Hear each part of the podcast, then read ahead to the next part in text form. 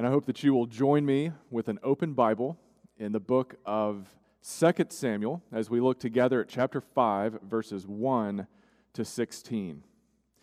When we approach this portion of the book, we're looking at what could accurately be described as the apex of David's career. What we see is the fulfillment of a promise that God made to him all the way back in 1 Samuel chapter 16. And just consider all the dangers, toils, and snares that David has passed through before he reached this point where he is finally recognized as king not only of one tribe of Israel, but of the whole of Israel. It's been a long time coming. But it does arrive in God's good and perfect timing. And when it does, we can see something of the architecture of David's life and of this kingdom that God is establishing through him. And it shows us a stark contrast with his predecessor, Saul, and Saul's house and Saul's kingdom. Saul's dynasty didn't last, it wasn't built to last. It passed off the scene. But God is now establishing his king on the throne of his people, and he's going to do that by firmly planting him within his great city, Jerusalem. God is doing all of that. And it raises the question for us today Is your life built to last? Each of our lives has a certain architecture. There are foundational convictions. There are our beliefs and ideas that we hold dear. And of course, there are experiences in our lives who our parents were, where we're from, that have shaped that foundation. And then there's a framework out of which we operate, a framework that we use to evaluate new circumstances and change circumstances.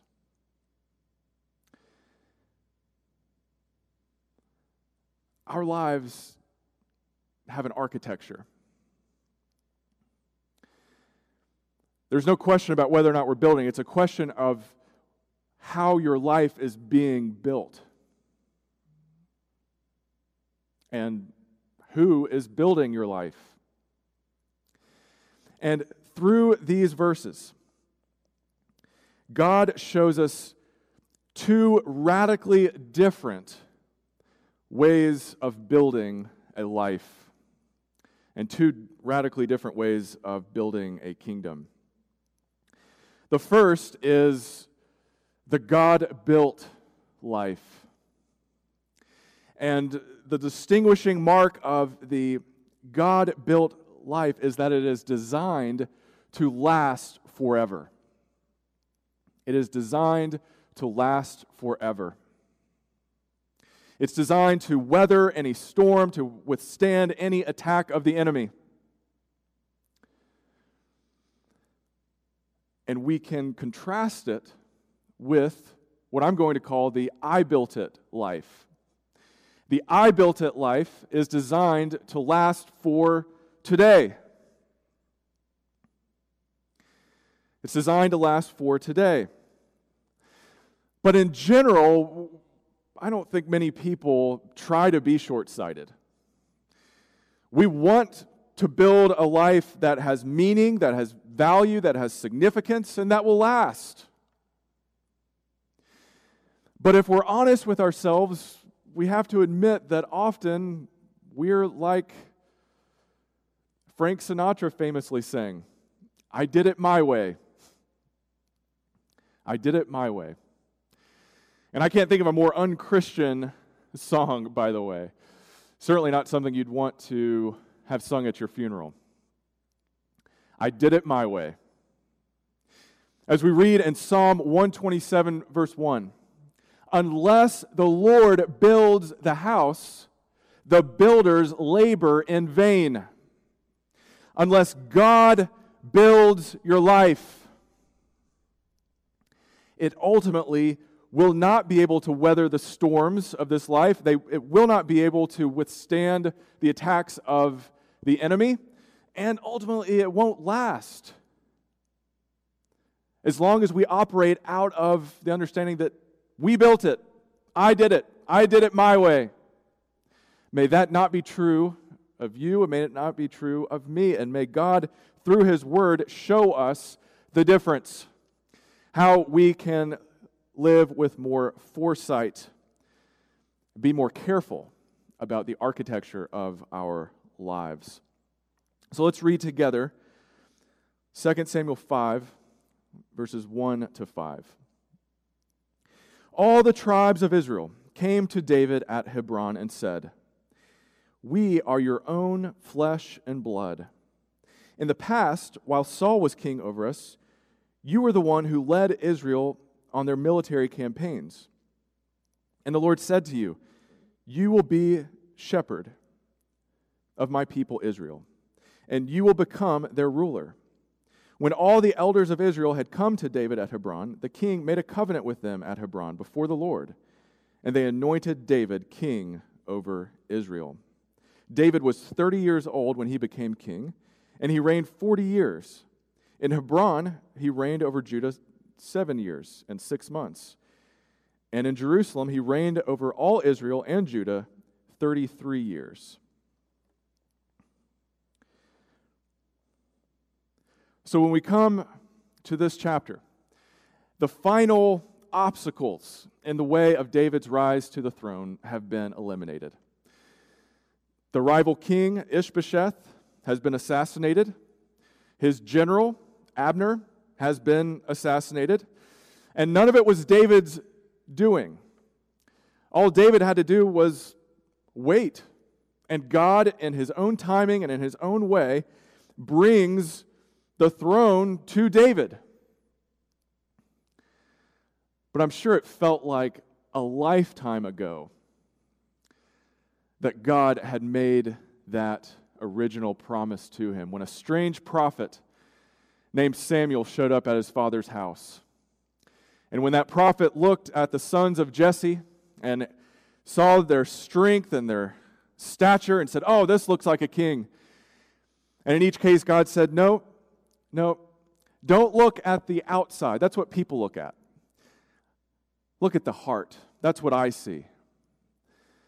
And when at last David, the youngest, is called in from the sheepfolds and the pastures, and is anointed by Samuel as just a boy. It must have felt like a lifetime ago.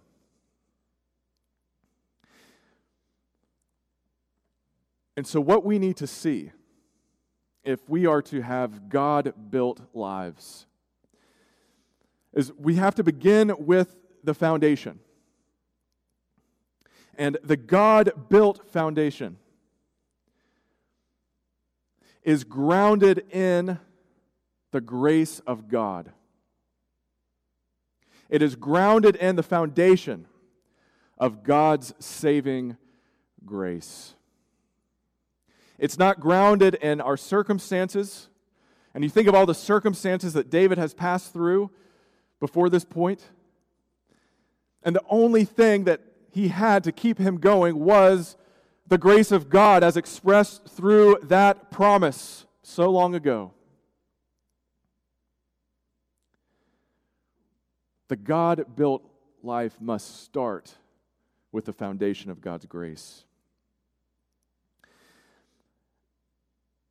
And we have two ways in which we can see that. The first we see in David and in his stamina to endure everything that he has endured and to finally reach this point, having never given up on God or God's promise. Is that stamina evident in your life? Well, a season like this, when we're surrounded by so much frustration and, and so many failed plans and so much uncertainty, this is when our stamina is really tested, right? So, how are you holding up? Are you still clinging to God's promises?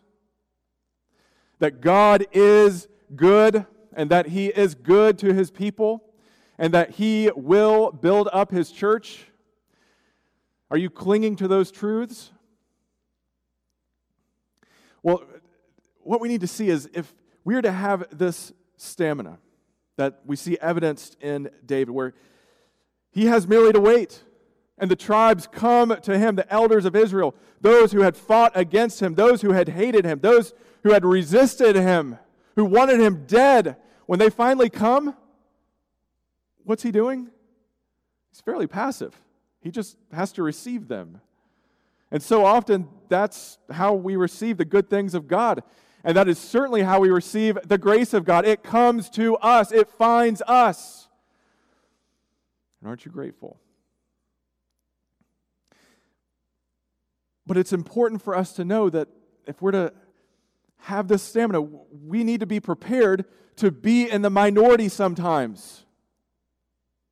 We need to be prepared for everything around us to appear as though it's running against the grain of what God has promised. And why does God do it that way? It's so that our faith might rest in God and in the goodness of God and the greatness of God, the virtue of God, and not in the opinions of people or in the goodness of our circumstances. That wouldn't really be faith, would it? That wouldn't really be hope if what we really trust in were just good things or in what the majority of people thought. That would never have worked for David, and it will not work for you or me during these days. So we see the stamina of David. Now, look at the elders of Israel as they come to him. There are three elements that bring them to David and to finally submit to him as God's chosen king. The first is that he is their flesh and blood. They're related. Yes, he's from the tribe of Judah, and yes, they've had their differences, but we're brethren, after all. The second is David's success. While Saul was king, David, for a time, was Saul's general, and God gave his people great success through David. The third is the promise of the Lord that you will shepherd my people, Israel, and you will become their ruler. What's so striking is that when you walk through that list, you realize wait a second all of those things were true before. These aren't new revelations. David has always been their flesh and blood. David has always proven his success on the battlefield, and apparently they have always known of God's promise to him that he was to be the shepherd of God's people. So, what gives? Well, they just didn't want to acknowledge it. They knew it, they knew all these truths, but they refused to accept them. And in a similar way, we can be so immersed in Christian culture and in church culture where everyone carries a Bible around and everybody can say a prayer when they're called upon and Everyone has a Sunday school class or a small group. We can be totally immersed in that and still not really believe it.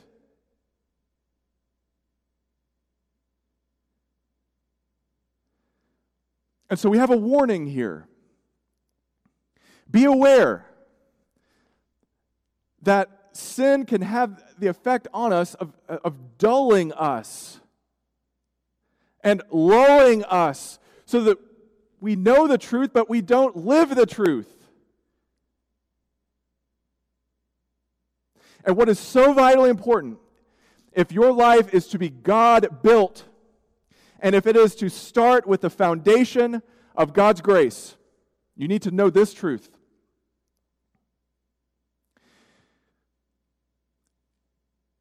Your life will only be built upon grace to the extent that you believe you need grace.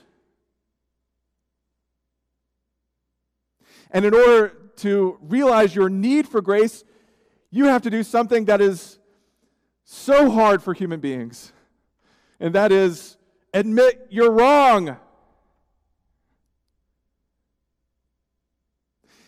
And it's taken all this time for the other tribes to finally acknowledge this and finally come to David's throne and submit to say, You are God's chosen king. And we have been resisting, we have been fighting the plans of God, we haven't wanted to accept it, but now we submit because there's nowhere else for us to turn. And sometimes our encounter with the grace of God is like that. We don't know where else to turn. And the way that should look in your life is that when you're reading the scriptures, you don't read them as though there's some self help manual saying, oh, let me see what's helpful for me here. What can I profit from? No, you read this for what it is the Word of God, the God who can alone save you by His grace. You, a sinner fully deserving of his judgment on your sin. Your life will never be God built until you acknowledge God is right to condemn you as a sinner, just as he is right to condemn me as a sinner. When you acknowledge that, we're ready to build. We are ready to build. That is a sure and certain foundation. That is a rock that can weather the storms of life and that can withstand the attacks of the enemy. Well, next we go to verse 6. God has his king, now his king needs a capital city. The king and his men marched to Jerusalem to attack the Jebusites who lived there. The Jebusites said to David, You will not get in here. Even the blind and the lame can ward you off, they thought. David cannot get in here. Nevertheless, David captured the fortress of Zion, which is the city of David. On that day, David had said, Anyone who conquers the Jebusites will have to use the water shaft to reach those, lime, those lame and blind who are David's enemies. That is why they say, The blind and lame will not enter the palace. David then took up residence in the fortress and called it the city of David. He built up the area around it from the terraces inward, and he became more and more powerful because the Lord God Almighty was with him. Now Hiram, king of Tyre, sent envoys to David along with cedar logs and carpenters and stonemasons, and they built a palace for David. Then David knew that the Lord had established him as king over Israel and had exalted his kingdom for the sake of his people, Israel.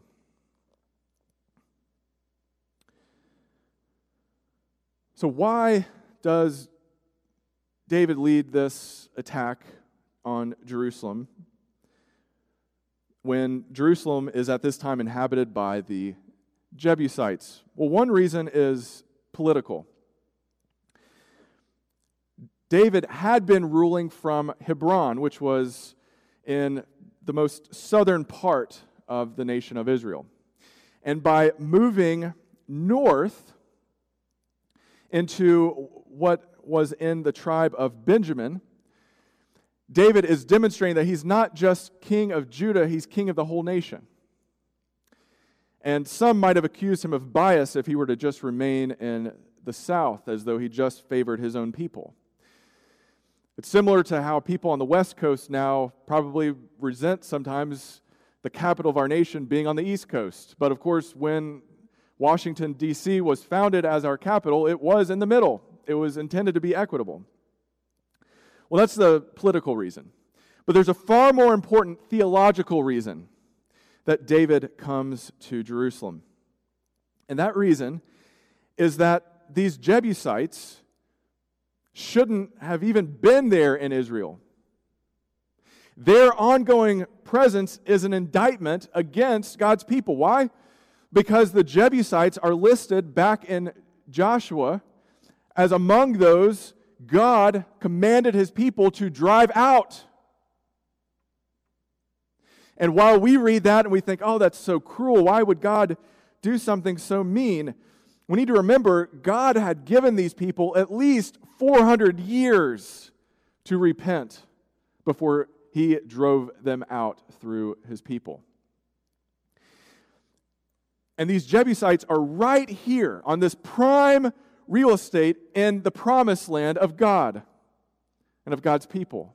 And so, by leading this attack against the Jebusites, David is lining up his rule and his kingdom with a general like Joshua. He is continuing God's work of establishing his people firmly in the promised land, a promise that reaches all the way back to Abraham. So that's the theological reason.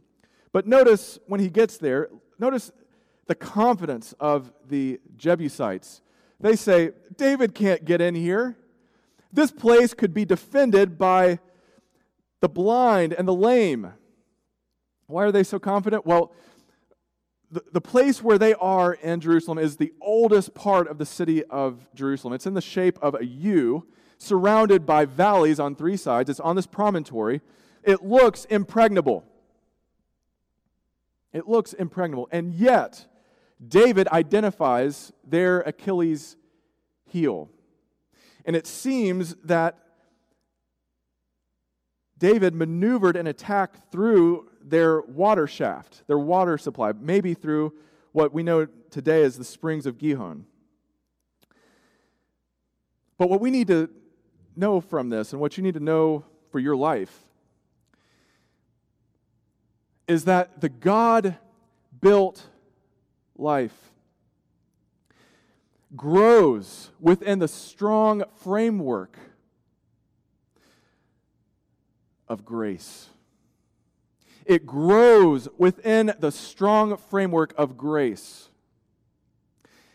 And the strong framework of grace can be contrasted with this weak framework that the, the Jebusites were relying on. Externally, it looks impregnable. There's no taking that. But internally, they're weak. They're weak. And David penetrates that weak point. And in so doing, conquers the city and establishes Jerusalem as the city of David and as the city of the great king. And it's a contrast that we see especially in Psalm 48. Whereas the Jebusites take pride in their fortifications and what you can see on the outside, the true strength of God's city lies with the presence of God. As we read in Psalm 48, verse 2 beautiful in its loftiness, the joy of the whole earth, like the heights of Zaphon is Mount Zion, the city of the great king. God is in her citadels. He has shown himself to be her fortress. Real strength, real protection comes from the presence of God.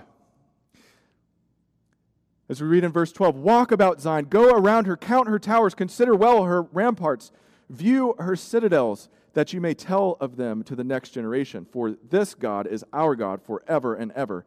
He will be our guide even to the end.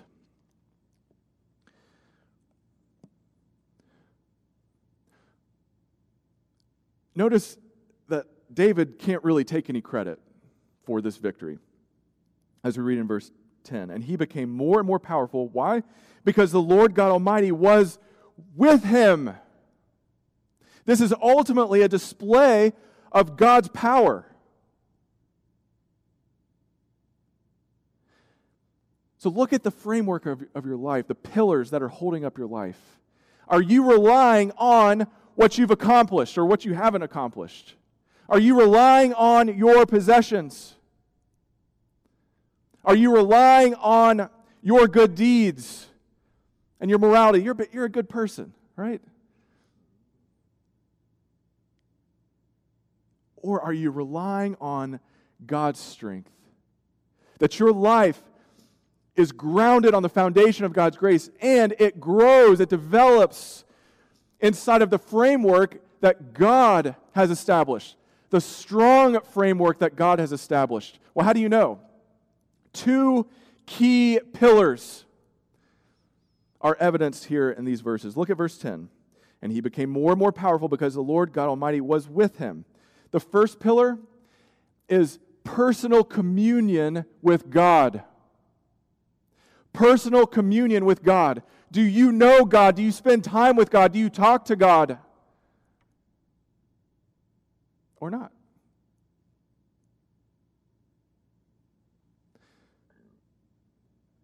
If you are to have your life built upon this foundation, the foundation of God's grace, we need grace to grow. And this is where grace grows is in the intimacy between a holy God and his people who are in the process of being made holy, being sanctified. That's where grace works. Meet him there. The second pillar, we see it in verse 12. After this foreign king, Hiram, sends envoys to David and, and builds a palace for David, we read that David knew that the Lord had established him as king over Israel and had exalted his kingdom for the sake of his people. David had known that promise before, he'd believed that, but now it is confirmed with these outward signs. And God does that sometimes. God gives us these signs. But the pillar that I want to highlight is the reason that God did it for the sake of his people, Israel. Ultimately, this is not about David and his personal ambition or his personal profit. Ultimately, this is for the people of God. God blessed and exalted David, not merely for the sake of David, but for the sake of his people. And for those of us who live on the other side of the cross and the resurrection of Jesus, we know those people include us.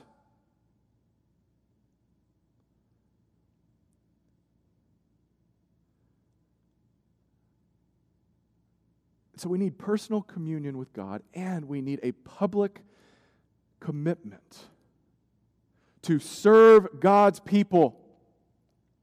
So many people would say they, they believe in God, maybe they even love God, but when the church doors are open, where are they?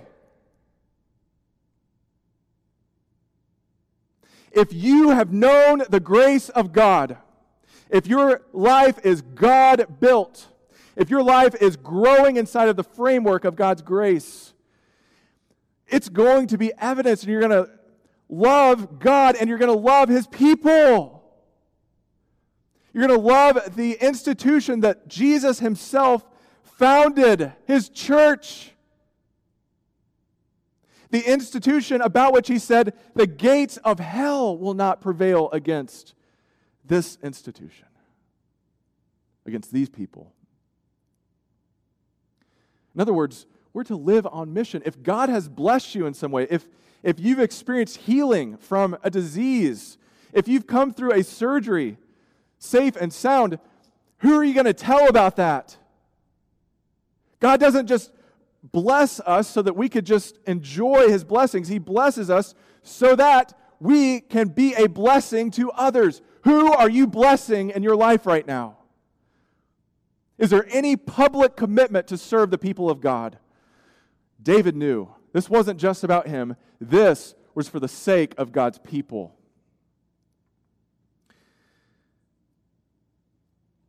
Well, even as we see how God is establishing his king on the throne of his people in his capital city, we can see that there are some cracks in the foundation of, of David's kingdom. David, as an individual believer, is kept safe by the grace of God, but his kingdom is not a permanent kingdom. It's, it's far better than Saul's. It will be more permanent than Saul's, but it's not ultimately going to last forever, at least not in this expression. Look at verse 13. After he left Hebron, David took more concubines and wives in Jerusalem, and more sons and daughters were born to him. These are the names of the children born to him there Shammua, Shobab, Nathan, Solomon, Ibhar, Elishua, Nepheg, Japhia, Elishama, Eliada, Eliphelet.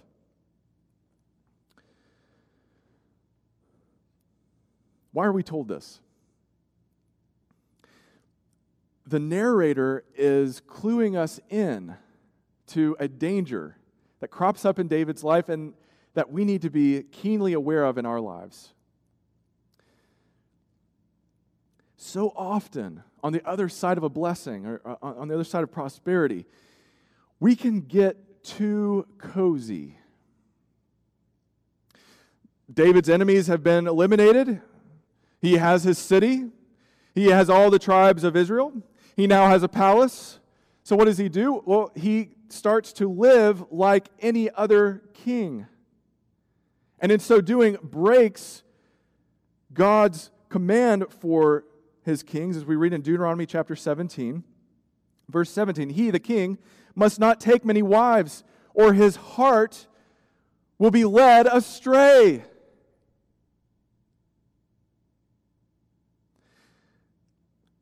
And this isn't something that just started now. This is a pattern that we see earlier in David's life, as we read in 2 Samuel 3, where we're told of six other wives that David accumulated. And some of the reason for this is political. He's making alliances, and God is, is working through it. Remember, God controls all things without condoning all things. God is working through this. But we need to know about this danger of sin in our lives. Once we give in to sin, and the more we continue to give in to whatever temptation we have, the more Satan uses that to lull us and to dull our hearts so that we don't even recognize the sin anymore. We just become so used to that pattern of behavior. So we need to be warned of that. And we need to know the remedy. The God built life is grateful without ceasing for the fortress of God's grace. Grateful without ceasing for the fortress of God's grace. The framework is the strength of God's grace, and then the fortress that hedges us in is gratitude. Never, ever losing our love and our passion for God's grace. But David, sadly, was lulled into this pattern. He got cozy, got complacent, and he will pay dearly, as we will see, and his household will pay dearly for his sin. Are you grateful?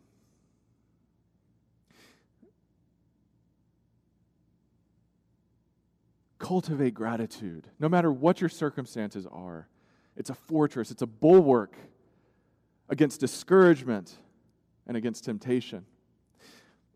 But there's one detail that an alert reader of 2 Samuel has to notice here. If you look at verse 13, David took more concubines and wives. David took.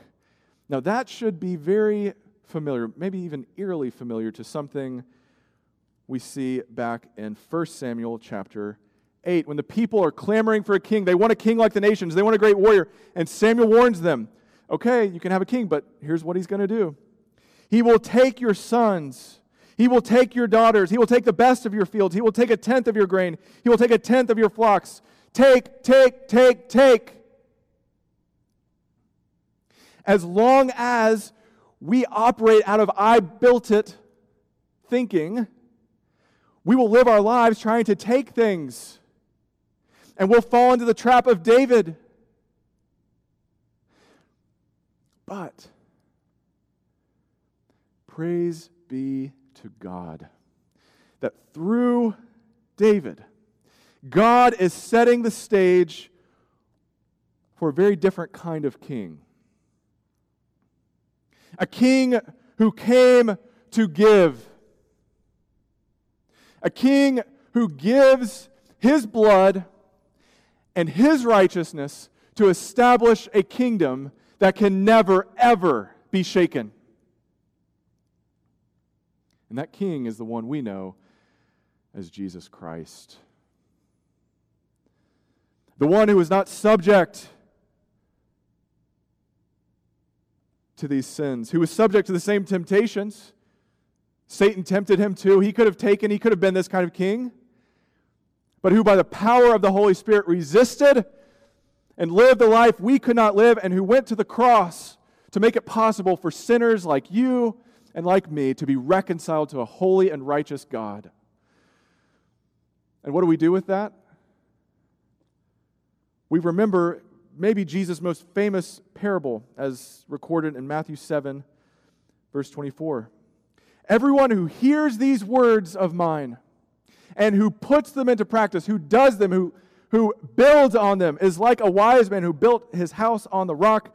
The rain came down, the streams rose, and the winds blew and beat against the house, yet it did not fall because it had its foundation on the rock.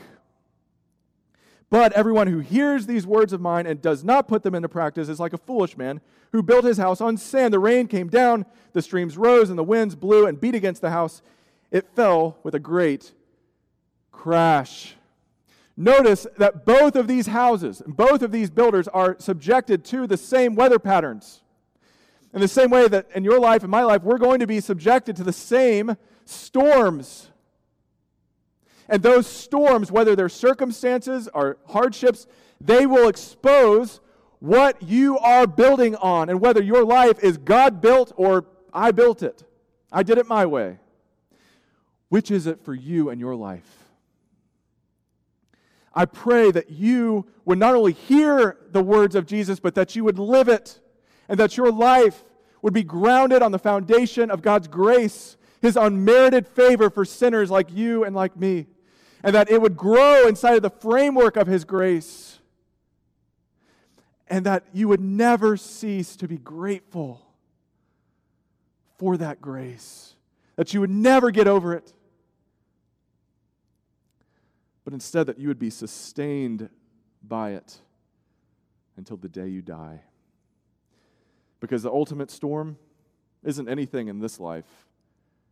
It's the judgment seat of Christ that will expose your Achilles heel and will expose how you've built and what your life is built on.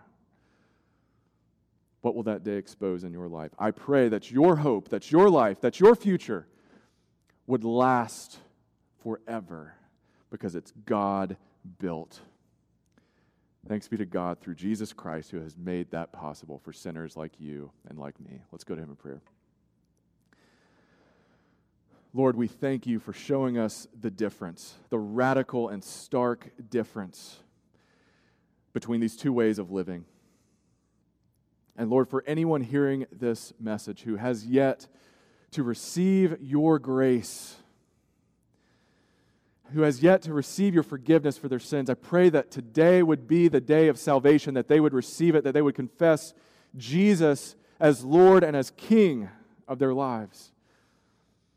And if there is anyone hearing this message whose life is built on the grace that you have provided through Jesus, but who is stuck there and who has been lulled and dulled into a pattern of sin, Lord, wake us up.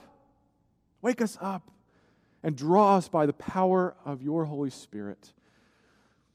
Build us up, Lord, as we place our hope in you and in the solid rock of Jesus Christ our Lord, who has made your grace available to us by the power of your Holy Spirit. For we pray all these things in Jesus' name. Amen. If you have any questions, if you would like to connect about any ministry needs, or if, if God is speaking to you somehow, please reach out by email. We pray that God would give you a wonderful and blessed week.